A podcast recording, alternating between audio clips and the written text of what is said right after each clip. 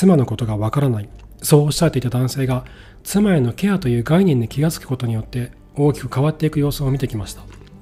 今日は妻へのケアというマインドは一生ものの宝物であるということについて話をしていこうと思います。何のことかわからないよって思う方もいらっしゃると思うんでちょっと最初に説明しようと思うんですけど妻へのケアといった概念があるなって僕は思ってましてこの概念を手に入れることができると夫婦関係を大きく改善がしやすい、まあ、ケースバイケースですけど、えー、妻に対して、えー、まあ、ケアという概念を持っていない場合妻から見た場合にうちの夫なんか全然優しくないのよねとか私のこと大切にしてくれてないのよと妻側が思っている場合妻側があの私は大切にされている実感を感じられないと妻が思っている場合には夫側がこの妻のケアという概念を持つことができると大きく変わっていくということなんですね。で僕のノートサークルに参加してくださってる方の中でもこの妻のケアという概念を持つことができるできたことによって夫婦関係を変えることができたという方が何人もいらっしゃいます。で今日はこの妻のケアといったものがなぜ一生もの宝物なのかそしてどうやったら手に入れることができるのかということについて話をしようと思うんですね。でまずですねこの妻のケアという概念これはと僕ら夫が自分の欲望だけではなくて妻の感情に寄り添った言動ができるようになるってことなんですね。妻のケアえー、妻ファーストもしくはまあレディーファーストっていうとちょっと違うのかもしれないんですけど妻に対して思いやりを持てるようになる心からの思いやりを持てるようになって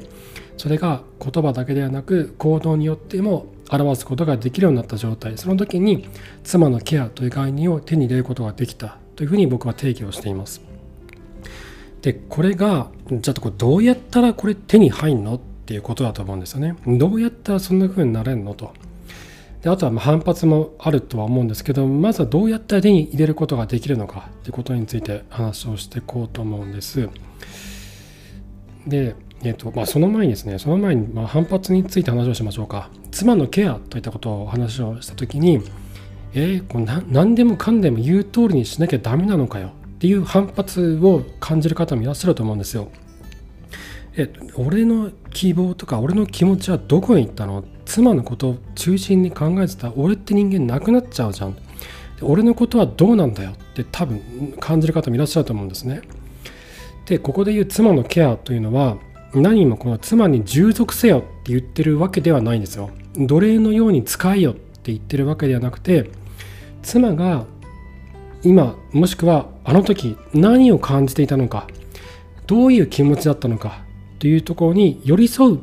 ていうことなんですね単純に。でなぜ妻はそうああいうことを考えていたのかなぜ妻はああいうことを言ったのかなぜ妻はああいうことをやったのかっていうところに思いを寄せていくなぜなのかっていうところに自分の気持ちを寄せていって妻の感情妻の視点でもってこう世界を見ていくっていうことなんですね。なので何もかも妻の言う通りにせよって言ってるわけじゃなくてそれは全く正反対でそれは、えっと、自分が腹落ちしない状態で妻の言うことを聞くっていうことですよね。妻の言うことをただ聞くただ聞けばいいんだろうっていうのと違うんですよ。妻の言うことを自分が腹落ちしないで話その言うことを聞いたとしてもどっかで反発が起こるんですよね。なんで俺こんなことやんなきゃいけないのって。なんでお前の言う通りにしなきゃいけないんだよって。俺の気持ちはどこに行ったんだよってどっかで思うんですよ。だけど妻のケアという概念自分が腹落ちして妻の視点でもって妻の目線であの時妻がなぜこういうことを言ったのかなぜこんなことを思ったのかなぜこんなことをしたのかっていうところに思いを寄せていくことができれば妻の感情を理解することができるんですね。妻の感情が理解できるようになると妻の言うことにただ従属すればいいんだろうっていうふうに思わなくなるんですよ。なるほどなと。だからあのあの妻はあの時こういうことをやったのかと。こういうことを思ったのかっていうことが分かるようになるんですね。で分かるようになると妻がしてほしいって言ってることこれをやってほしいんだよねって言ってることそれに対してもあなるほどなと。だからこれをやってほしいのかと。だからこれを言ってほしいのかっていうことが自然と腹落ちするんですよ。分かるんですよ。あそういうことなのかって。その時に初めて妻のケアっていう概念が持てるようになったっていうことだと僕は思ってるんですね。そうじゃないとこうただ言う通りにすればいいんだろうってなっちゃってなんでそうしなきゃいけないんだよって反発になっちゃうのでこれは全然別な話なんです。これはちょっと最初に伝えたかったのでまずお話をしました。じゃあその上でどうやったらこの妻のケアっていう概念を手に入れることができるのかこういった思考方法をどうやったら手に入れることができるのかということなんですが僕はこれパーソナルトレーニングに近いなっって思ってるんですね。でこれノートでも記事で書いてるんでぜひ合わせて読んでもらいたいんですけどこのパーソナルトレーニングジムって個人にトレーナーがついて筋肉の鍛え方とか教えてもらうじゃないですか。でそれって筋肉を鍛えたいと。目的は分かってる。だけどどうやったら鍛えられるの？この左の胸筋どうやったら大きくなるの？とかこの二の腕太くしたいんだけどどうしたらできるの？とかこの胸筋からウエストにかけての逆三角形はどうやったら作れるのとかっていうのって素人じゃ分かんないじゃないですか普通の人分かんないですよね僕も分かんないですもん僕も胸筋大きくしたいなって密かに思ってますけどどうやったらできるのかどういうトレーニングが最適なのかって全然わかんないんですよ。これって分かる人に聞かないと分かんないんですよね。で僕これってメンタル面でも同じだなと思っていて妻の気持ちってどうやったら分かるんですか？夫婦関係良くしたい妻との関係良くしたいんだけどってどうやったらいいの？目的は分かってる。妻との関係を改善したい。そこにはもしかしたら性的な問題の解決もあの望まれてるのかもしれない。そういった目的は分かってる。だけど手段がわからないっていう状態なんですよね。どうやったら妻とまた心の絆を取り戻せるのかまた心と体の絆を取り戻せるのか。その手段がわからない。となると僕はこれはパーソナルトレーニングに近いなと思ってて僕はやってることなんですけど僕はノートサークルでやってる内容はえっとうちの妻がこういうこと言ったんですけどどういうことなんでしょうとかうちの妻がこういうことを言ってるんだけどどどういうつもりであいつ言ってるんですかねとかもうなんかこういうふうに僕思っちゃうんですけどっていうふうな質問を僕もらうんですね相談を受けるんですよ。でそれに対してもしかしたらじゃあ奥さんはその時こういう気持ちだったのかもしれませんとかこういう感情を持っていてだからこういうことを言ったのかもしれませんねとかっていうことを僕の方でこう話すんですね。それが当たってる時もあるし当たらない時もある。でそれが当たっていればその男性はあなるほどなと。あそういうことだったのかっていうふうに小腹落ちしてじゃあどうすればいいのかっていうのは次は分かるんですよ。妻の感情が分かればそれに対してどうアプローチすればいいのかっていうステップに移ることができるので。でもし僕が言ってることが外れていた場合外れてる時もあるんですけど外れていた場合はえっ、ー、となじゃあ何なんだろうって自分で考えるようになるんですね。でももしかしたらこっちなのかなあなのかなって夫婦関係って僕はそのその男性の奥さんと話はしないので、えー、その相談者さん自身の方が奥さんとの関係性がもちろん深いので妻が何を考えてるかっていうところはこうタッチしやすいんですね分かりやすいはずなんですよでそこで僕はこうポンってこうヒントを投げることによって自分で気がつきやすくなるんですよね。僕の予想が外れた時はその方が自分でこう考え出す頭がこうどんどん回り始めて考え出してあこういうことなのかなと。で自分の妻と話をする中で気がついていくんですね。ああの時こういう感情だったのかとこういうことを言いたかったのかってことがそこで気がつくようになっていく。でこの繰り返しなんですよ。あとは僕がよくやってるのがえっとご初期の方でよくやってたんですけど相談者さんからいただいた相談内容を僕が聞いてでその時僕の中でもうまく答えが出なくて言語が難しいなと思った時はノートで記事を書いたりしたんですよね。その相談いただいた内容に関して僕が1日2日考えて考えた内容をノートで言語化していく。あとはポッドキャストでも言語化していくってことをやっていていただいた相談内容をもとに、えーと、これこれこういうことかもしれません。これこれこういうことをするといいのかもしれませんってことをノートやポッドキャストで僕がこう発信していったんですね。ですると相談者さんの方からあ読みましたとか聞きましたと。いうことをいただいてでその上でその上で僕こう思うんですよねとかこんなことがあったんですとか妻との会話でこんなことがあったんですというふうに話が前に進んでいくんですよ。で前に進んでいくとさらにこう気づきを得るスピードが上がっていくんですよね。自分の妻の感情あの時どう思っていたのか何であんなことしたのか何であんなこと言ったのかっていう気づきを得るのが早くなっていくんですよ。でその繰り返しだなと思っていてでそうすることによって徐々に徐々に自分のメンタルがメンタルというか自分の思考方法が変容していくんですよ。変わっていくんですよね。思考の癖というのが変わっていくんですよ。でそこで大事なのは冷静さと第三者の視点だと思うんですよね。妻のこの言動どういうことでしょう。に僕はヒントを提示する。そして自分でだんだん気がつけるようになっていく。これって妻とこう関係性が悪い時ってうまく会話にならないじゃないですか。すぐ喧嘩になったりとかするしね。え何言ってんの？いやもういいんだけどとか。ってなっちゃって。冷静に会話ができない。だからこっちも冷静に受け止められないんですよね。妻の感情とか言ってることっていうの。なんだよって。もういいよって。なっちゃったりする。だけど誰かを間に挟むことによって冷静にその当時のことを振り返ることができるようになるんですよね。でその上であの時はこういうつもりだったのかなとかこういう感情だったのかなってことが気がつきやすくなるで僕からの第三者の視点が入ることによって新しい視点でもってこの世界を見ることができる2人の関係性を見つめ直すことができるようになるんですよね。で僕は男性側の視点と女性側の視点をこう交互に行き来しながらヒントをこう提示していくんですけどすると自分の中ではなかったような視点でもって2人の関係性を見つめ直すことができるようになってくるんですよ。多分これなんですよねこの繰り返しによって自分の思考思考の癖がこうだんだんとこうフィックスされていく変わっていく変容していくなんだろうなその僕の言ってることは全て正しいと僕は言ってるわけじゃなくて自分の思考方法が徐々にこう変容していって自分の感情に振り回されずにそして自分の願望にとらわれずにつまり何が起こったのか何を感じたのかっていうことを冷静に受け止められるようになる。自分が批判されているとかってことを感じずに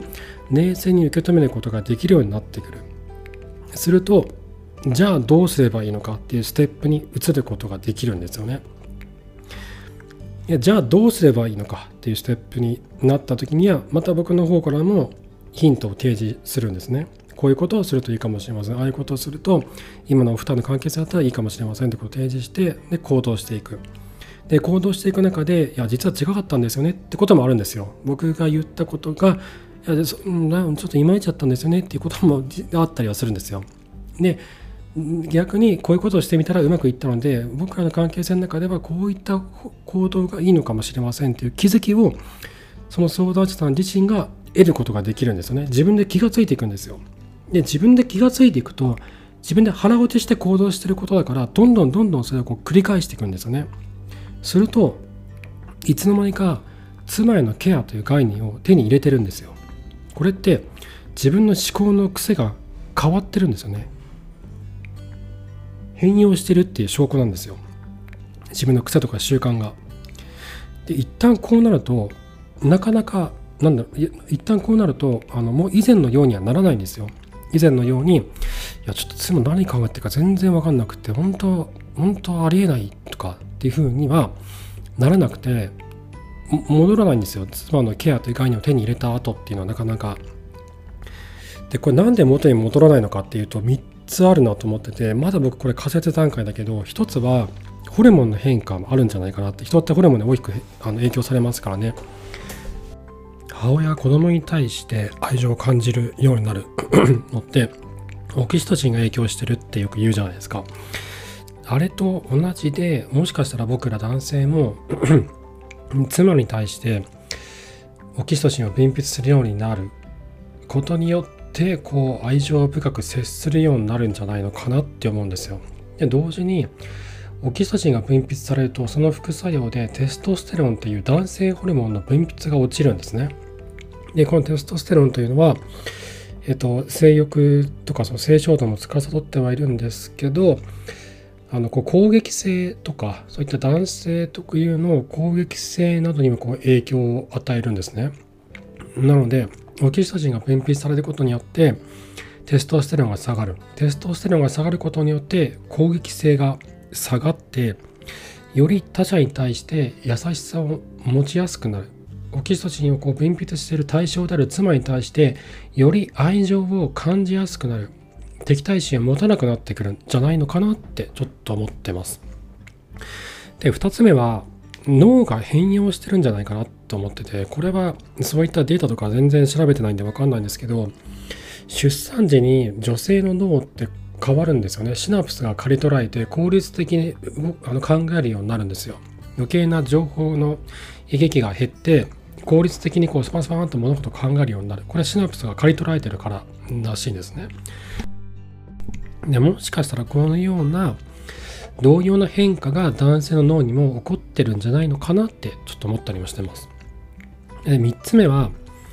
他者を理解しようとする癖がついてるんじゃないのかなって思うんですよ。でこれが何だろうなこの1番と3番が僕大きいなと思っててホルモンの変化と他者を理解しようとする癖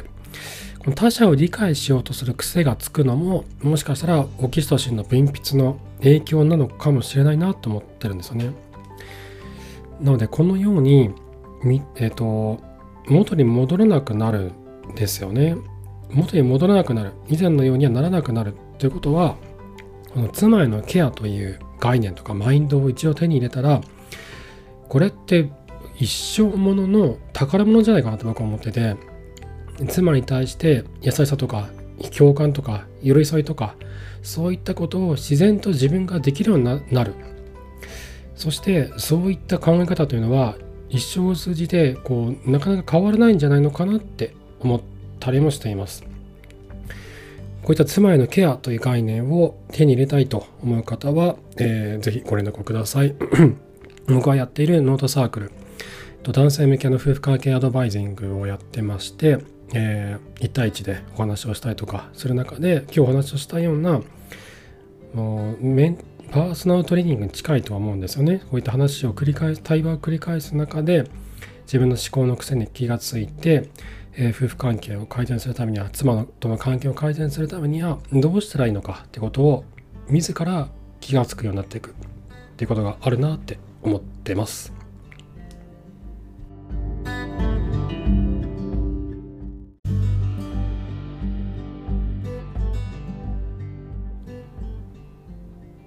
この「アツの夫婦関係学ラジオ」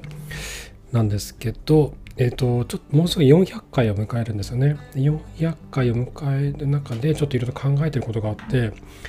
インタビューを増やしていこうかなって思ったんですよね。夫婦関係にまつわるインタビューをいろんな方にしていって、それをこう発信していこうかな、そういった回を増やしていこうかなと思ってまして、で早速何人かの方にお声がけをさせていただいて了承いただいてるところもあるのでえっと多分 今月の終わりぐらいとかからちょっとずつ増やしていこうかなって思ったりもしてます。ちょっとね僕個人の調べた内容とかだけだとえっ、となんだろうなその届きにくいところもあるなと思ったんですよね。多分僕とこの相性がいい方とかノート読んでくださってる方とかだとあのあなるほどなそういうことかって思うところもあったりすると思うんですけどそうじゃない場合っていうのはちょっと届きにくいのかなと思っていて、まあ、なぜ僕普通のねあの人間ですからね認証心理師さんでも何でもないし普通の男性で普通のサラリーマンなのであの夫婦関係に関して研究をするのが好きなっていうだけの普通のおっさんなのでで僕だけあと僕だけのね経験だとだけだと浅いなと思ったんですよね。なので他の夫婦関係で悩まれてる方とかの話とか認証心理師さんとかいろんなお話を聞く中で夫婦関係に関する理解をより僕自身が深めていきたい。でその深めた夫婦関係に関する知見をこのポッドキャストあとはノートの方でも皆さんで共有していきたいなって思ったりもしてます。なので7月から 7月の終わりぐらいからちょっとずつね変わっていくと思うんですけどまた引き続き聞いていただけると嬉しいです。はい。えー、では今回も最後までありがとうございました。また次回お会いしましょう。さようなら。